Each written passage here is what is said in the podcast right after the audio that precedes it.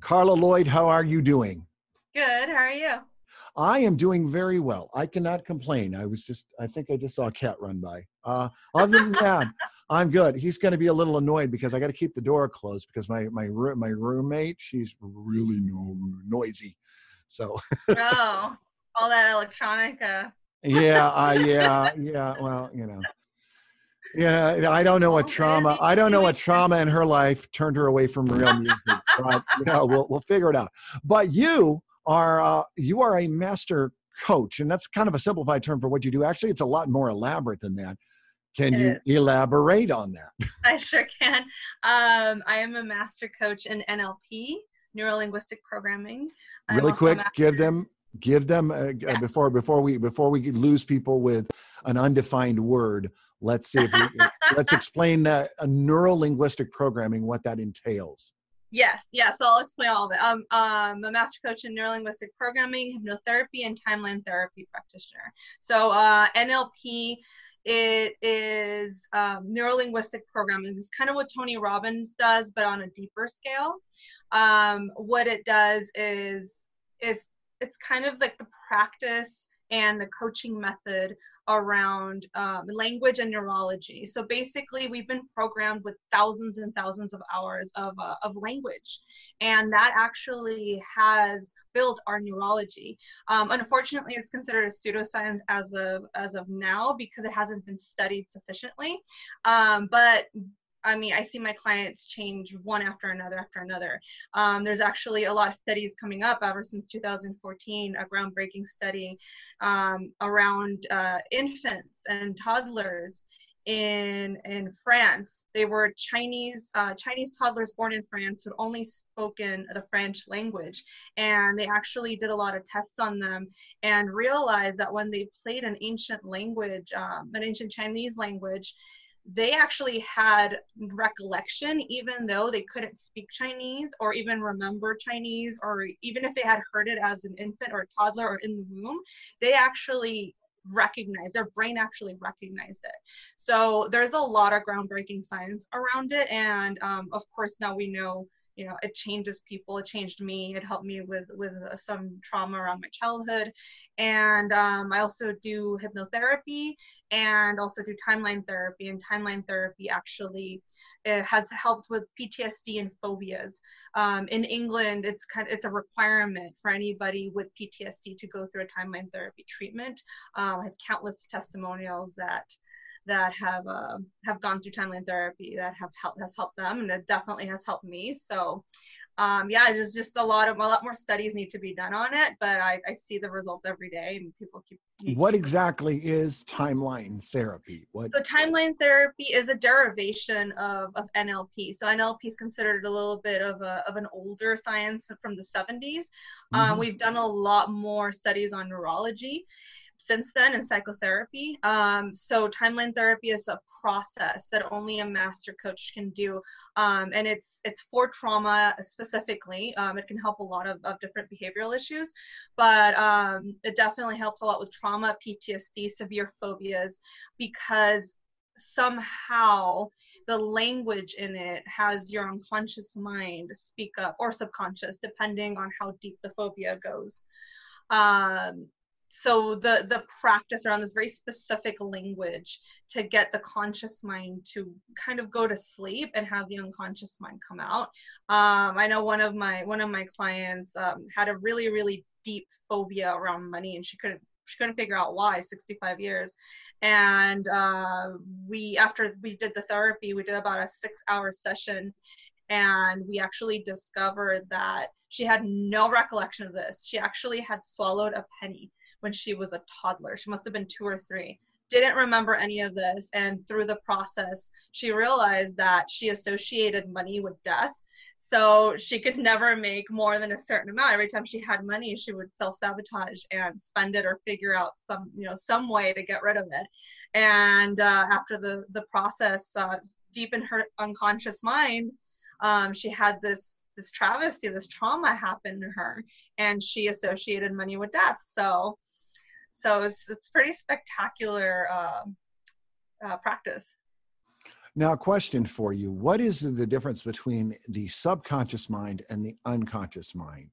So the, so the unconscious mind is uh, something you don't you don't even know you can't even see it's completely unconscious so when someone is unconscious lying on the floor mm-hmm. they're not even con- there's no consciousness at all. That is unconscious. So for example the the study they did with the infants yes. um, it's completely unconscious. The brain recognizes the language but it's completely unconscious because they have no memory of it.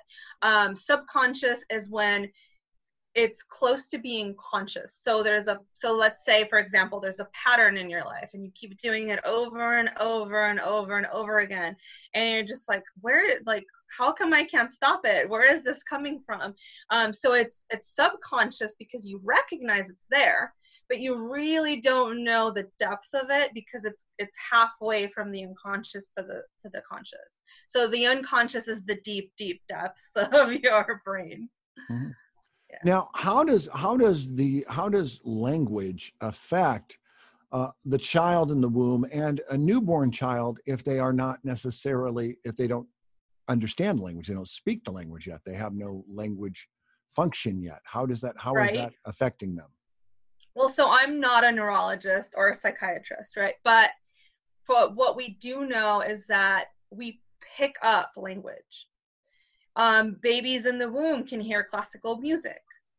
Um, there's certain things that we know. So we don't know why, you know, why as a child would you make up certain beliefs around things? Um, we don't know. It's just everyone's uh, subconscious, unconscious mind is different. Um, we associate things with symbols, we associate uh, language with certain things. So even though, for example, um, I can say, what does wealth mean to you, right? Mm-hmm. Um, wealth can mean a whole different thing to you than it can be to me. And that's just how our mind works. Our mind just picks up something and associates, okay, well, I'll associate this with this. And what if, you know, let's say I love basil and I'm, I don't even know what basil is, right? I'm a child. Mm-hmm. And I pick up a plant and I eat it, and all of a sudden it just doesn't taste good um, so for me, basil, I'm gonna go, disgusting, right? So basil mm. equals disgusting. For another toddler, they eat basil and like, oh, this is delicious. I love it. It's like, okay, basil, good thing, right? So for one person, it could be a bad thing. For one person, it could be a good thing.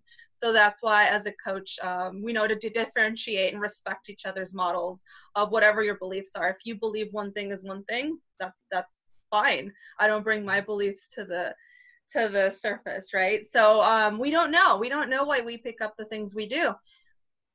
They just are, and they are for different people. Hmm.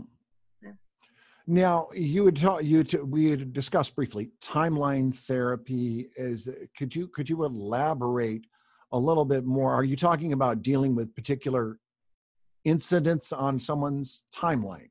Is that is that yeah, so basically we all can we all have a timeline, right? Yes. we, we we see a timeline when we see like the like the COVID virus, a timeline of the COVID virus and we put certain dates. So we right. can all picture or feel or hear well, depending on you know what kind of person you are i'm highly kinesthetic sometimes mm-hmm. i can't envision something but i can feel it like yeah if, if you tell me hey can you can you think of your timeline i'm like well i can feel a timeline sure um, some people are very visual, some people are auditory. So um, the timeline is just the timeline of your life. That's it. Okay. And and then the practice of the timeline therapy, the actual therapy, is we don't deal with events. Like we don't even have to remember things. There oh. was part of my childhood I didn't remember. There were complete blocks. So my master coach was able to put me in the timeline and be able to do this therapy so I could heal from it and release all the um, the negativity from all the uh, negative emotions that I had um, around those those blocks, right, or uh, mm-hmm. issues around my childhood.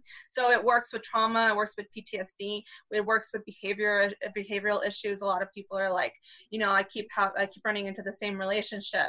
I change people, and it's the same person, right? I change people, yes. they do the same thing over and over again. So we deal with those patterns because they're subconscious. You realize you have this pattern, you realize you keep attracting the same person, but at the same time you don't know what's going on and why you do it right so that that's why we do this therapy interesting well, uh, that's mind-boggling in its in its scope.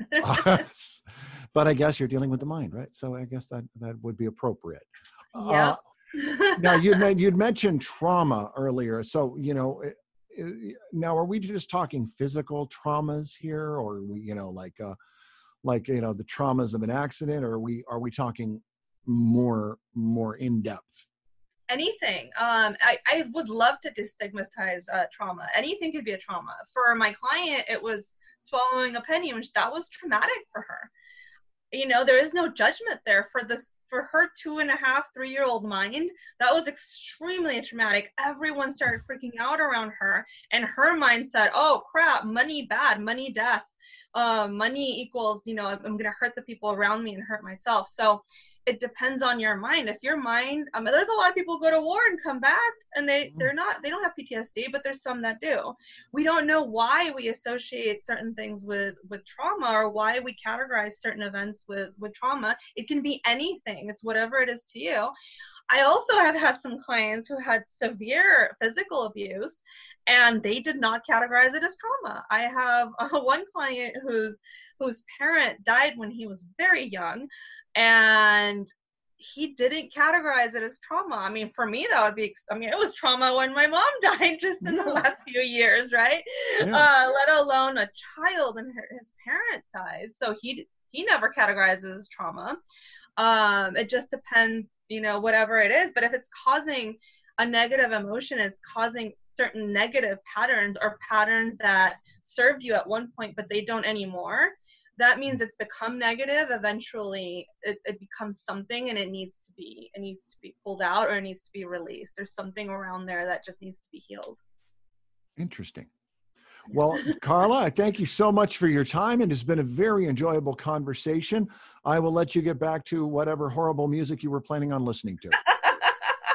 hey it's Well- edc weekend it's the virtual rave-a-thon Uh, yeah, so is it like uh, so we're like having a, a a rave at home, uh, you know, rave at home, safe at yeah home, rave at home. there's going to be a zoom rave up in here in about a few minutes Oh well, thank thank goodness I I won't have to hear that. You have a good night. you too thanks for having me You're welcome. Thank you.